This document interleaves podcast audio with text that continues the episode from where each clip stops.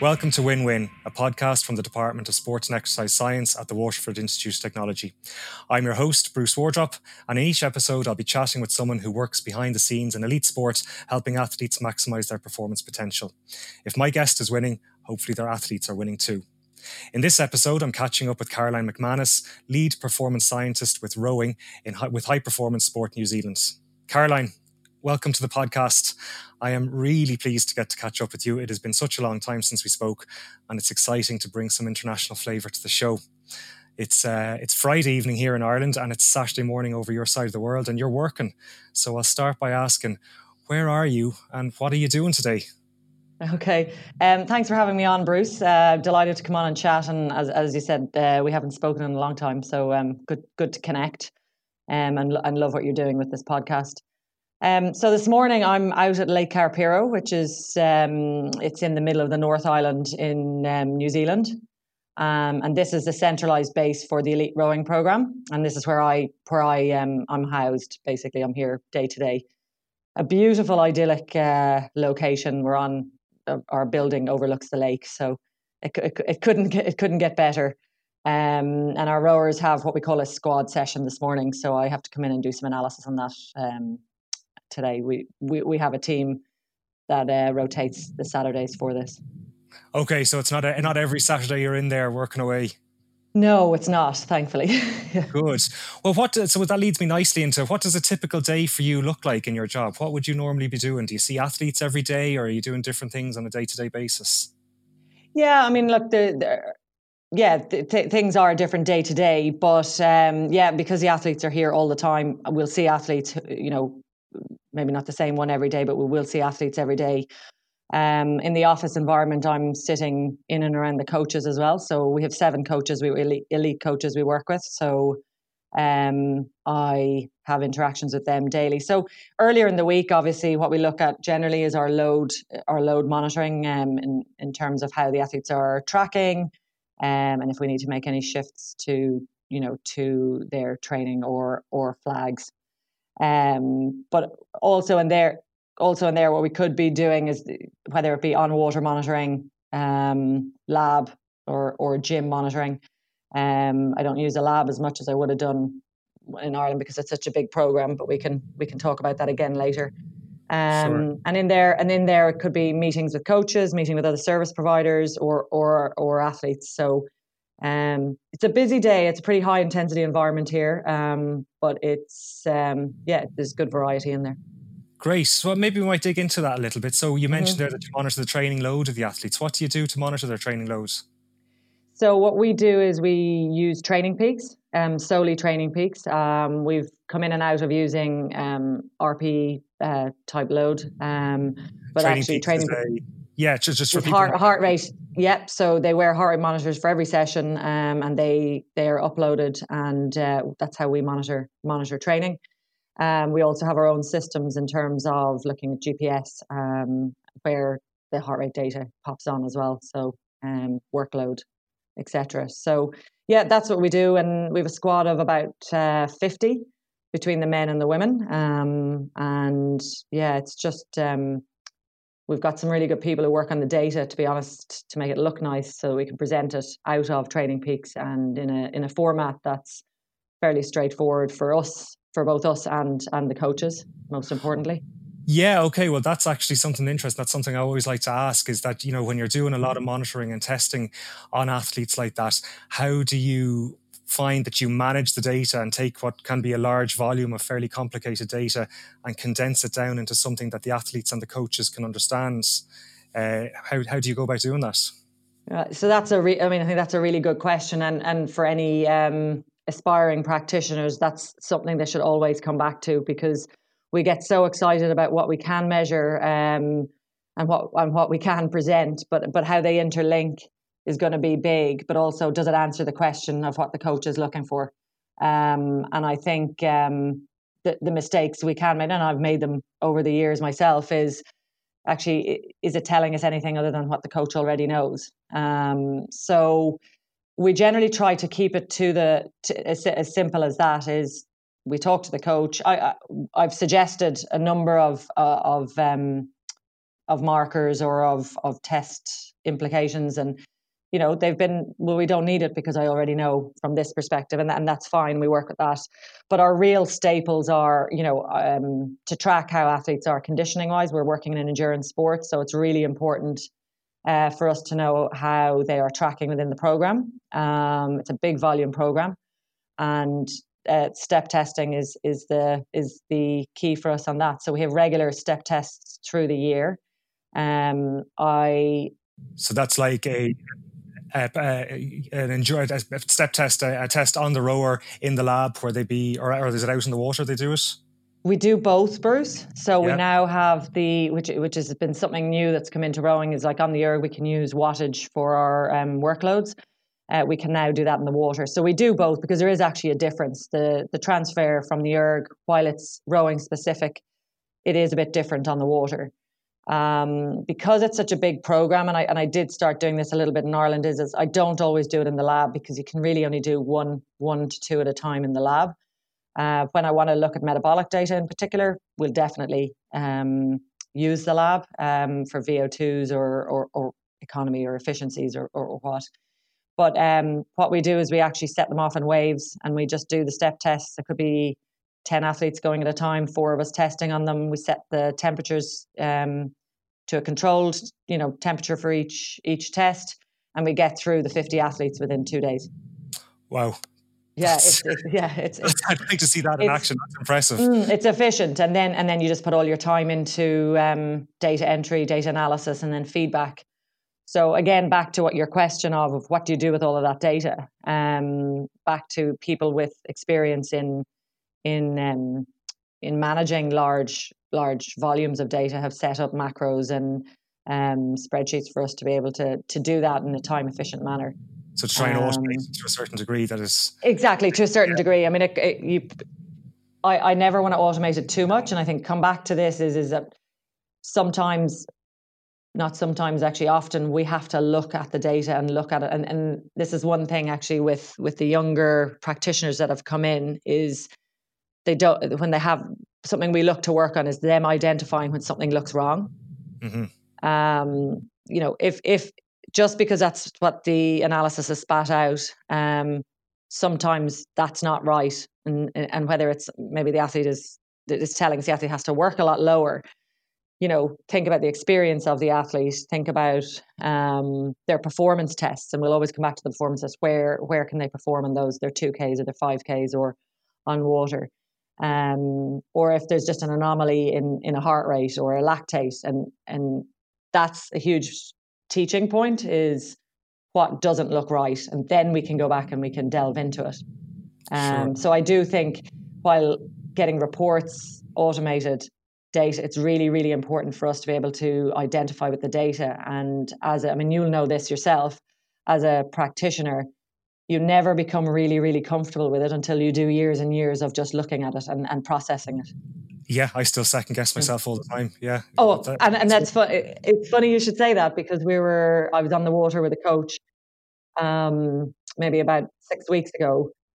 And one of the one of the lactates I was doing on, on a, a verification um, test, the athletes were going really, really well, but really well to the point you were going, you know, they're they're world champion athletes yet they were going so well it didn't make sense to me. So i i questioned me and, and, my you know so I, I redid and i redid and we retested. And, and that's the conversation we actually had is we'll never just believe what it is so we want to we want to check and recheck. And i think always come back to that is if we second guess ourselves we probably know we're we're going to delve into to make sure we're our, our data is a little bit more accurate or telling the right story yeah, I remember I had one athlete in for testing, and he was an, an excellent, really high standard athlete, mm. but his VO2 max came out exceptionally high. Now, mm. maybe 10% higher than I was expecting it to be from his previous oh, tests, wow. you know, but like. Mm still plausible, but I, I just went back and checked, and I noticed then I had pushed the, the, the, the pressure in wrong at the start. I'd entered some of the atmospheric data, so when I corrected that and went back, everything looked a bit more normal. But yeah. had you not second guessed yourself there and, and put that result out, you know, it's mm. good. It's good to be just just be critical of yourself from time to time, and, and always just double check things. I guess. Mm, and as uh, scientists, I think that's a requirement for us, isn't it? Yeah, absolutely. critical. Yeah. Yeah, I'm always telling the students to just be wary of every everything that they see, no matter what the source is. Just question: Does it sound right? Does it seem right? Um, and, and and try and verify it mm-hmm. themselves. Mm-hmm. So from that, so you know you've you've collected all that data, you have generated reports, you've checked the reports. Um, how how does that go into informing what your athletes do on a day to day basis or into your annual training plan? Um, how do you apply that data then? Um, well, they they use the data that we've um, that we've literally presented. So we we present it with the coach. It all comes back to it's a coach led program. So everything we do will be done with the coach. Um, so you know through a feedback session, if they've progressed, we'll look at ways of progressing on on their workloads. Um, because obviously sometimes the jumps can be big. That there's a big cost to that as well.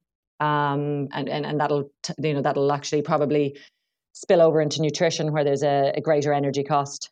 Um, and yeah, it's it's actually fairly straightforward. Is is this, this, these are your training zones, and we'll work off them. Um, so the erg is very easy to work off, and as I said, our our system for on the water allows us to look at that as well when there's gates on the boat. Um, there's a huge amount of data comes off the boats. Um, my colleague who works sort of in the PTA biome- biomechanics area is actually working on, on on bigger data work for for that, which is beyond my expertise for sure. Uh, very good. Um, you you kind of hinted at it there. There. So, what about the you know the relationships that you develop with the coaches and the athletes? How do you you know maximize the, or how how much value do you place on the relationships that you develop with your athletes and coaches in order to get the most out of what you're doing with them? Yeah, that, that's for me paramount, and um, I think if I'm ever given feedback, one of the things is is your interpersonal skills is something you always work on, um, and and there's a reason for that. Um, like I said, it's it's coach led. The coaches, it's, it's it's really at the end of the day the coach and the athlete. So spending time on that relationship it has to be first on your agenda. I think you know we all come out of uni, and I've said this I think recently. We come out of uni with a degree or with a master's or with a PhD. So we're we're we're smart and clever enough to learn the trade. Um, but sometimes where people can fall down is is not spending the time on on um, that relationship with the coach um, and with the athlete. So I think first and foremost is with the coaches finding out what works for them, what doesn't. And that actually that was a question I was asked coming over here was, you know, what would you do when you get here? And I, and I kind of was like, well, I would come in and try and figure out what what's working for everybody. You're not coming in to try and change anything or change the world. Um, what is it the coaches respond to um, or they find the most useful info? And, and and from there you're going to refine. But you just got you've got to make sure what you deliver is what the coach has required or your service team has required consistently um, to be able to create that relationship before you look at wanting to change anything. And I think that's probably the key is as um, you know new grads or we grab onto some some um, information that we've learned or that we've read, and we want to, you know, we want to run with it. Um, and I think this is where I'd always like to say is we're evidence informed rather than always. We you know we say we work as an ev- evidence based. We do, but we have to be evidence informed because we can't just take something that might have been in isolation and say we should definitely do this within the context of a big, you know, complex program that um, and it, and it may not fit, and often the coach knows it won't fit. Does that? Yeah, no, I get what you're yeah. saying. There. Yeah, yeah, and that could uh, and that could also vary from coach to coach or from group to group. It, if you're absolutely, and that's again, I love I love that you're picking up on all of these points. Is no one coach I've worked with I'd necessarily work exactly the same with. Um, because you it's it's it's like meeting people, isn't it? It's it's like with your kids. It's like with um, colleagues. We we have to figure out the relationships, and and um, for good, robust relationships, you have to spend the time. Um, sometimes I can see people get frustrated, but until you until you really nail the, the interpersonal relationship, um, it's going to be a hard road in terms of trying to make progress from your perspective. Yeah, I think I heard you mm. say recently as well that um, if you were, you know, people who might be coming to you looking for work or work experience, you're, you, you know, if they have their degree or their qualification, you know they're able to learn, but you like someone who has those good skills because you can teach them what you need them to know, but they have to be able to deal with people in order to, yeah. to do that effect or to apply their knowledge effectively. absolutely, and I think, and you would have seen the people that came in when we were working across over the years. Is it's those people that got the jobs. They took initiative. They were interested. They wanted to volunteer. And i mean they're the people you want and they're very intelligent people and, and yes they're in the industry or or in a similar industry since. But because they were keen and um, keen and and and and likable because of how they approached wanting wanting to get experiences jumped out so much that you can't. It's funny now. This is a bit of an awkward segue now, seeing as how you just yeah. put that. I was thinking about it recently, and I, I was saying to uh, talking to my wife about it that you, I, I, credit you for giving me a kind of a, a, leg up in my career. I don't know, I don't want to age us now, but it was a, a good few years ago back, yeah, when you were working down at the University of Limerick. And the reason I say I don't want to age us is because I think I actually wrote you a pro, like an actual letter and posted it it was it wasn't wow. an, yeah. I have a vague I have a vague memory of doing that. Asking could I come down and help out uh, when I was on my summer holidays from from from university, and I have I went down and spent a, a couple of weekends just helping out with you the testing that you were doing with the rowing, and yes, I, I, there's so much stuff I'd forgotten about. So there was the odd couple of weekends that I came down and helped out, and I got to meet you and and a few other people that worked down there. And then that led on to doing something else with the the coaching forum that was on down there. Yes, I remember. And I met someone else, and that led on to something else, and it led on to something else. So it was you know asking for that experience, getting down there, meeting you, developing relationships with a few people. I really think that that was critical to to me getting getting going in my career and the you took the initiative and that's what that's i guess what i'm trying to say is I, I, I don't remember the letter. I thought it was an email but i do remember having you come up to us. Um, and i mean from the get-go exactly this is why you're still doing what you're doing. Um, you were interested. Um, you obviously had the skills and people liked you you know for that reason. Yeah, so it was, it was, it was great. I say to our students then just to take that initiative themselves, and if they're going out to do if you're going out to do work placement, if you're going to do anything, even if it's just one day go and mm-hmm. work and somewhere, treat it as if it is the, the, your dream job and that you're getting paid your dream salary for doing it. Even if you're not getting any, go in and treat it as if it is your dream job. Do your best yeah. because, particularly in Ireland, um, the, the pool of people is very small, so you you you know you keep meeting the same people over and over again, uh, and those relationships can become really really important. Yeah, I, and I like the way you say that, like treat it like your dream job, because for me, this is my, you know, I've, I've been working in my dream job for over 20 years. Um, and another, and I think, I mean, I suppose I'm talking from my perspective. I think um, mentors are always willing to do that. Um, so, and I and I say mentors because I I studied in Sydney a, a long time ago, and I remember it was my nutrition lecturer. I just got chatting to her, and she set up experience for me with the New South Wales Academy at the time, and for this, it was those reasons. I think showed your interest, showed where you wanted to go, and um, they people will just give you. I mean, it's it's it, it surprised me at the time, but actually now that I've given people opportunities too, or you have, or it, you want to give people with that kind of enthusiasm um, and and get up and go those those opportunities because they're the ones you want to work with you, right? Absolutely, it's really like it can, the passion you have for your job really shines through there. So on it, like what is your favorite aspect of your job? What do you really enjoy the most of it? What's the, your favorite part of it?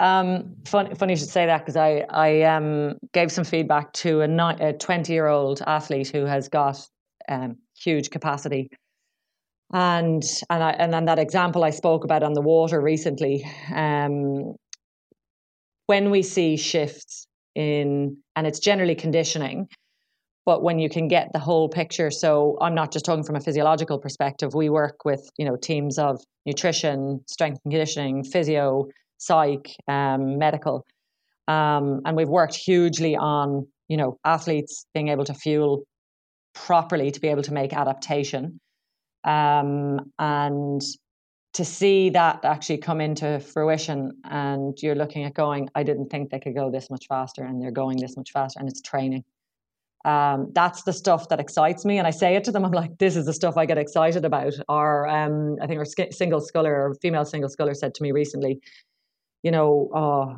having you at events is great," and and I and I talked to her. I said, "You know, I don't love pinnacle events because really my expertise is is is out the window at that point. You know, I'm I'm there just to support and help, and that's part and that is part of the role. But where I get the biggest um, the biggest uh, what's the word I'm trying to think of um, satisfaction from my job is when I see those shifts. You're going that program, you uh, you approaching that program, at, uh, you know, at the right. So so I think a big thing sometimes is educating an athlete that either not going all out or not, you know, is is finding that balance within the program. Um, and then to see those shifts on, you know, while they're getting sleep right, while they're getting nutrition right, while they're getting, you know, the, the, they're getting stronger in the gym and it's they're they're not getting injured. You just you you leave that day going that no, that's why I'm doing it. You know, you can see them yeah, getting closer to their goals. Mm. That's how you know you're winning at your job is when when yes, you see those exactly. And then yes, the the pinnacle events are great because you get to watch them race. Um, but it's really the coach and the athlete at the pin- pinnacle event. You know, it's it's it, it that, that's where I mean I think that's where we are referred to as backroom staff. We are. Um, and one, I suppose, one thing I'd probably, and I don't know if I'm, if, if this is something you want me to move into, but um, one thing I'd probably always say to practitioners as well is, is, you know, if you think you'll have a lot of kudos or recognition for your job, it's not for you because um, backroom staff you don't see. Um, and I suppose I'm not a huge, and I don't know, you probably probably know this. I'm not a, a I don't like posting myself with athletes that I work with, you know, um, on Instagram, on whatever. Um, and I think just remember that, come back to why you're doing it um, and your values uh, with, within the sport by saying I got to work with, you know, double Olympic champ, you know, that that for me isn't what the job's about. Um, and selling that. Now, I, have had people come up against me saying, "Well, your profile isn't going to be good then, Caroline." And I said, "Well, I'll I'll go with that. I, my my work has to speak loudly, more loudly than me selling myself to the world and who I work with. So that that's just something I think in the world that we live in that's that's highly social media led just to always always remember that. Yeah, that's yeah, contentious, yeah. but no, I don't. I agree with you. I think that it, the quality of your work is always more important about the appearance of your work, um, mm. and what you're doing. It's, yeah. it's it's you know can you quietly do do things well be well behind the scenes that's what you're required to do that's what, what people need you to do mm-hmm. um, you know it's the, like I often joke and say it's it's the less glamorous side of, of high performance sport you're there before the athletes wake up you're working until they go to bed and that's just the nature of us. you're you're, you're yeah. You're, you, you get now it's it, I I enjoy it um it's great to be able to participate and be a part a small part of those the, the competitions and and and and the hope the successes and sometimes the failures that come along with it. Um, that's all part and parcel of it, but you're never going to be front and center doing this job. Absolutely. Yeah. And I, like to hear you say that as well. We still love it. I mean, you, you can be working 16, 17 hour days when you're at a pinnacle event and you're absolutely knackered, but the energy you, you have to bring to it. Um, and the team you get to work with because there's always there's always banter and there's always fun as well as as when we have to get the heads down you know yeah, absolutely. Mm. Yeah. Some of my, yeah, my favorite photographs and things, like you say, are not with the athletes. They're with the people yeah. that you're spending the time with and working with most behind the scenes. They're mm-hmm. the they're the really good memories. Um, very good. Well, I what I wanted there's got a couple of ask, questions I wanted to ask. Like now you're over in New Zealand. We we we've mm-hmm. hinted that you you started your career obviously back in Ireland. Mm-hmm. So how did you find the transition from from Ireland to New Zealand? Um, well, is is the sporting culture very different over there? Is the setup very different, or, or is it similar? Uh, how how does that feel to you now that you're over there? Yeah, um, so so on the get go, I have to say where we are is quite Irish. So I feel quite at home. It's um, countryside. If there wasn't for native trees, you could feel like you're in in in Ireland. Um, so from that perspective, it's easy. The people are are very similar, I think, um, to us. I I, I, I love it. We love it here as a family. Um, I suppose a big difference from a job perspective is the size of the program. So I would have worked across sports in Ireland, um, and none of the programs were as big as this one program. Rowing is is one of the um, priority or tier one sports in in New Zealand. Um, so as I as I mentioned earlier, we, you know, seven coaches, about fifty athletes, um, and then we have quite quite a few support team around that. Um, and then and then we'll also do some coaching education to our age group coaches or or aspiring coaches, um, the ones that support our our age group or regional programs. I actually don't know how big is the the rowing program in Ireland at the moment. I'm not familiar with the how, how what. Uh, I I actually don't know, but it's bigger than it was before I left because I yeah. suppose um, I worked through what the 2016 game left in January 2017. Um, and maybe there was 10 on the program but okay, since right. i've since i've left i mean um, the program's become even more successful than it was, you know, um, after after Rio. So that's not um, a sign. To see that, le- to see a legacy already um, being set by by Gary and Paul was um, was it's pretty cool to watch on to see Ireland up there in in, in the racing. Very good. Yeah. Mm. And in terms of, I suppose there's probably some things that are similar over there. Uh, Ireland, New Zealand, similar sized countries. I don't know, like budget wise, how are you fixed? Do you like, do you guys have uh, as a tier one program? Are you do you have free reign to do what you want, or do you have to work within certain constraints? It's a really good question, um, and I, I, I spoke about this recently to I think it was a, a pro sport. Um, I believe it's very similar to Ireland. So you you, know, in any of the um, high performance programs we work in, we're always on a, con- a, budget constraint. So you had to be very focused on what you're going to introduce, um, if if if we could introduce it at all. New Zealand's the same. So the scale is just bigger because so it seems like the budget is bigger if we were to compare like with like. But actually, when you look at the size of the program, it's very, very similar. And and like that, I've had to on a couple of things that I've introduced, I've had to really put um, cases forward or think a little bit outside the box so that we could um, get what we needed. Um, and you know, there are we look we look on at the country and we we almost model our you know as practitioners we model on the countries that have the big budgets that can do everything that they want. It's the same when we go to pinnacle events. We've probably got a real basic um, tent, is what we call it, compared to another country that might be nicknamed the Taj Mahal, you know. Um, but but what we do is we make sure that everything that they, and I heard somebody say recently, you know, what are the basics? But we actually do the basics really well from a recovery perspective. So food, training, um, and and we ensure that that happens um, as best as possible. Um, probably one of the things we've um, the challenges we've come up against recently is is in our preparation for Tokyo, which has obviously been postponed, um, and using the heat chambers around New Zealand. And with the program that's in rowing, it's it's it's even hard to get away from here when we're when we're really training um, the big blocks. Um, so to take them out of their environment to then put them in a lab that you know two athletes can fit in. Um, there's another lab um, a little bit further away. Chambers where you can control the temperature and simulate competition and uh, scenarios. Exactly. You know, we're looking to see who struggles and then what putting measures around, around them, or even the ones that don't struggle, what we can add on top of their pre-cooling um, and, and and basically their overall um, strategy, pre-cooling strategy. Um, and what we've looked to do is actually modify our gym, so where our ergs and our bikes are. Um, and we would have done that, Bruce, over the years in the labs. Um, you know, you you get it to a temperature and humidity that you feel is enough to um, elicit a high enough um, heat stress response or heat strain response, um, so that you know you're going to get some some adaptation. And that's actually what we're going at here. We'll still use the heat chambers for some specifics. We're really trying to um, uh, measure a change of something that we're implementing, but on the whole, all of our heat training will happen in the gym based on changes that we've made in there. Very good.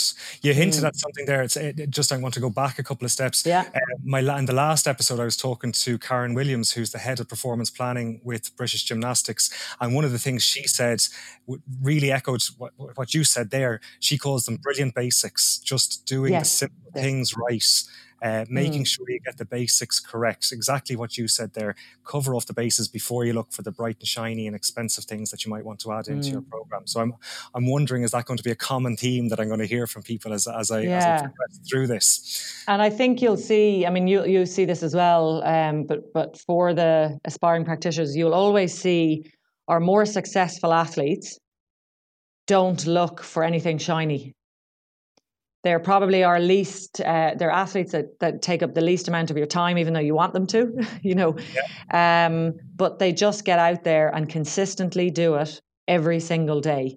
Um, yes we'll be on as i said nutrition for in an endurance program is always going to be massive um, to make sure that they get the right amount of energy to be able to to do the program that you you're you know that you're working with. Um, but they your your serial medal winners, and it's and I think it's it's it's in data around the world is your serial medal winners are probably they're the most simple they have the most simple approach because they do exactly what you just referred to is those those const those consistent um, blocks let's call them blocks of what they need to do. So am i sleeping enough? Am i eating enough?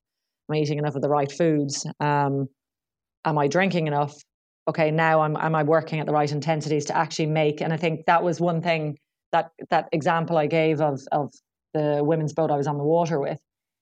It was the athlete herself that um, that actually asked for this particular verification session because she said we were going so fast that she said I could have just not thought about it. You know, we're going fast and that's great. Um, but actually, she said she didn't feel like she was working hard enough. And I thought, wow, yeah. that that blow that blew me away on that day. And I said, this is why she could, they continue to be as good as they are. Um, and you see that, as I said, you see that with the most successful. They'll just continue to do what needs to be done rather than is there a silver bullet or can I do this? A lot, you know, yeah, it's, it's, almost like a tunnel vision, a blinkered approach. They are just focused on what needs to be done and not mm. distracted. Uh, yes, beyond that. Mm. And we can we can add a little bit, um, and I think it was um, a quote Joe Conway said it to me. Um, what did he say? It was like the icing. Was it the icing on the cake? But but he said that's all it is. He said it's it's almost the basics dressed up as the icing on the cake. Yeah. Yeah. You know, when you when all of those little things that we add that we look or people might see as silver bullets is at the end of the day they're still part of the the big the basics. Yeah, I think, and sometimes as well, eh, we get sound bites from those little things, and they're the things that the media might pick up on when they're interviewing an athlete. That oh, this one thing is what led to the success of a particular athlete, but there's a huge pyramid of work that went in underneath that tiny little cherry on top. You're you're absolutely right, and I think that brings me on. I think I did want to make a point on um, on you know taking research papers or um, studies in isolation, and um, you know we can get very excited about what they do or what they might bring to a program but actually when you try and um, put it on top of maybe what you're already what you've already planned for it may not be appropriate. Um, and so you know I, I do hear and I, I, was this i was this person 15 years ago you know why do we do so much volume in a rowing program? Well let's go back to energy systems. That's why actually. Um, it isn't you know yes it's only between a five and a half and and seven and a half minute minute race. But look at where um, the majority of that race comes from, from an energy system perspective, and, and that's where you have to spend most of your time. Um, and I still have people, why are you doing all of this training? Why, you know, more high intensity, more this, more that? You know, all of those components are going to be part of a program, but what's um, appropriate at times when you're trying to develop a big, and as you just said, I liked the pyramid because you're you're developing something big to allow them actually to to rise even further. Yeah, it's funny. Um, I was talking to a student today who was asking me about this, like, you know, how much volume or how much intensity. And I was just saying that if we come back from the elite level to, to maybe sub elite, where some of our graduates might be going out and starting out their careers working with people, I find we have a lot of people who are, I call them just one speed wonders. They go out and do all their training at the same intensity, whether it's a, a long run or a relatively short run or a cycle or a swim or whatever. It's all just at the one intensity. And I was trying to explain that you know if an, you need an athlete sometimes just to lower the intensity, increase the volume to the point where they might feel like this isn't a particularly hard session. I'm not really working here, but that's what's going to get them the improvements that they're looking for. And to try and it comes back to building that trust and building the relationship that they'll you know believe what you're saying to them, they'll put it into practice, hopefully see the results, and then all that that trust is further enhanced then Absolutely. And I think that comes back to your objective data too, doesn't it, Bruce? That helps with your relationship building. That if you can show them in a test that they're continuing to improve, and then ultimately that, and, and it'll always transfer into uh, performance. You know, you, you know that. And then when they see that change in performance, it's like, ah. Now, often you'll have to come back and remind them, but that's where your relationship really gets uh, gets moved on. I think. Yeah, it's important. Mm. I want to maybe change direction just a little bit, Caroline, because I do think you over the years you've had um, you've had wonderful opportunity to work with loads of coaches. Um, and I'm assuming in that time you've worked with some really good coaches or coaches that you might have admired and looked up to. And uh, again, a lot of our, our listeners, our students might be going out thinking of starting a career as a coach. So, what qualities uh, stand out to you in uh, sorry in the coaches that stood out to you as, as, good coaches what are the qualities that they had? What do you think um, they brought to the game? Um, knowledge number one of the sport. And i think um, the, you know the get-go the, the best coaches have knowledge and passion beyond what we could probably ever wish to have. Um, the coaches that can um, communicate well okay, coming back to communication too. Um, and and the coaches who can actually sift out um, sift out the the BS from from what's actually really useful. They'll they can always simplify it, and I think th- those coaches get the best out of athletes. And I, have watched um, a number of coaches over the years. The the other one that I absolutely love, and I suppose who who would I attribute this to? Maybe Gary Keegan is really challenging me, and I think I have to say is, you know, at the beginning of my career as more of a technician, you're testing, you're giving data back, but you're not necessarily making the decisions or any any uh, strong critical thinking, I suppose, or decision making. Um, and I think I came to it one day, and he really put it on the line, and he he just said, "Caroline, how much?" And I thought, "Oh my gosh, this is risky. What what I'm, you know," and I was really out of my comfort zone. But actually, it was a, probably a growth time as well and it, it, it made me confident on, I suppose, um, on, pushing the limits um, in in my own decision making. And they're the coaches I have to say that have probably made you know bigger impacts on me. And I think um, I, will stay on that boxing one because I suppose it was it was all a um, an evolution of their their program at the time. Is Billy Walsh and Zaur Antia are in there, and I had um, presentation a couple of years ago to do here at our high performance summit and they were the three coaches I had up on the on I put up a heap of coaches that have influenced me, whether it's good or bad. Um, and I said they were probably one of the bigger influences earlier in my career. Um, had a couple of testing ones, um, and then I've moved into some more, you know, later in my career um, in the last last ten years, and indeed over here, probably will come away from here having worked with a couple of coaches that I would say could um, could uh, uh, probably do well in other sports. They're that good. Okay, right. That, that's mm. interesting. So again, that just you mentioned coming away from there. So look into the future. I, now, for, for, the immediate future for you guys, you mentioned obviously Tokyo 2020 is now Tokyo 2021. Um, what about the, the status of other competitions like the, the World Championships and the World Cup? Have they been moved for you guys, and does that have a big impact on your your your training plan? Um, not hugely, because with the World Cups, what we generally try to do is is we train through. Apart from the tra- the travel is maybe what's what's our mini taper, so we don't really taper for the their their events for us to get a, a gauge of how training is going from a performance perspective. Um, COVID's going to be very much the um, driving factor in whether we travel pre pre Tokyo. Um, to be honest, so at the moment, excuse me, it's not it's not looking hugely likely that we will be traveling. Obviously, New Zealand has had quite um, strict measures in place as well. So, from a health, a global health perspective or a, um, a national health perspective, that that will have to come into play too. Um, I think um, historically, and it's not saying this this will be the case is New Zealand tends to um, perform well coming off the big blocks of training that we do. Um, but we will miss racing if, if we don't get to, to see that. So there won't be a world champs before the Olympics. This year, uh, 2021, there'll be a, a, world champs later in the year. I think it's October. Um, so, you know, Olympics will happen July into all, early August. Um, and then either athletes, some athletes will stick around, some won't. Um, and it's probably a good opportunity to blood newer newer rowers. Um, but it'll be a shortened cycle, obviously, for Paris.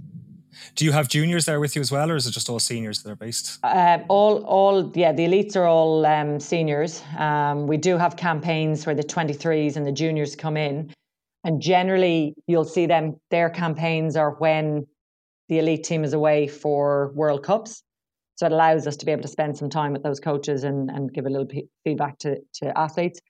Um, but we've this year obviously has been different, so it's just trying to um, make sure the building isn't overflowing too much and looking for you know further things so that they're getting the opportunity to be here and row around the elites. Um, so yeah, no, the juniors are still. I mean, they're in a school program, so they'll only bring them together for short periods.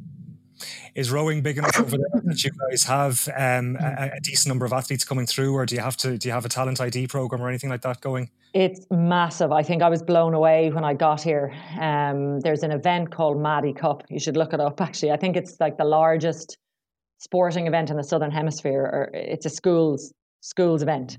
Really? And it was here um, maybe a month after I arrived in 2017. And I literally, I mean, it's bigger than the senior events or club events. It was huge um, all schools in the North Island, or sorry, in, in New Zealand, it'll either be here one year or in the um, South Island in Twizel on other years, and it is, it blew me away the number of kids that row. So there's a there's a good feeder, um, you know, system that does that. Um, I do think, um, and without getting in my soapbox, I think some of the bigger schools tend to work those athletes. It's the same as what we see in other sports in Ireland and here um, as well as possibly some of those kids are worked too too much too soon. You know, back to what's appropriate volume, what's appropriate intensity. To what you said earlier is know the training history and background of the athlete that you work with, whether they be a kid or newer to the sport, um, and that's what should dictate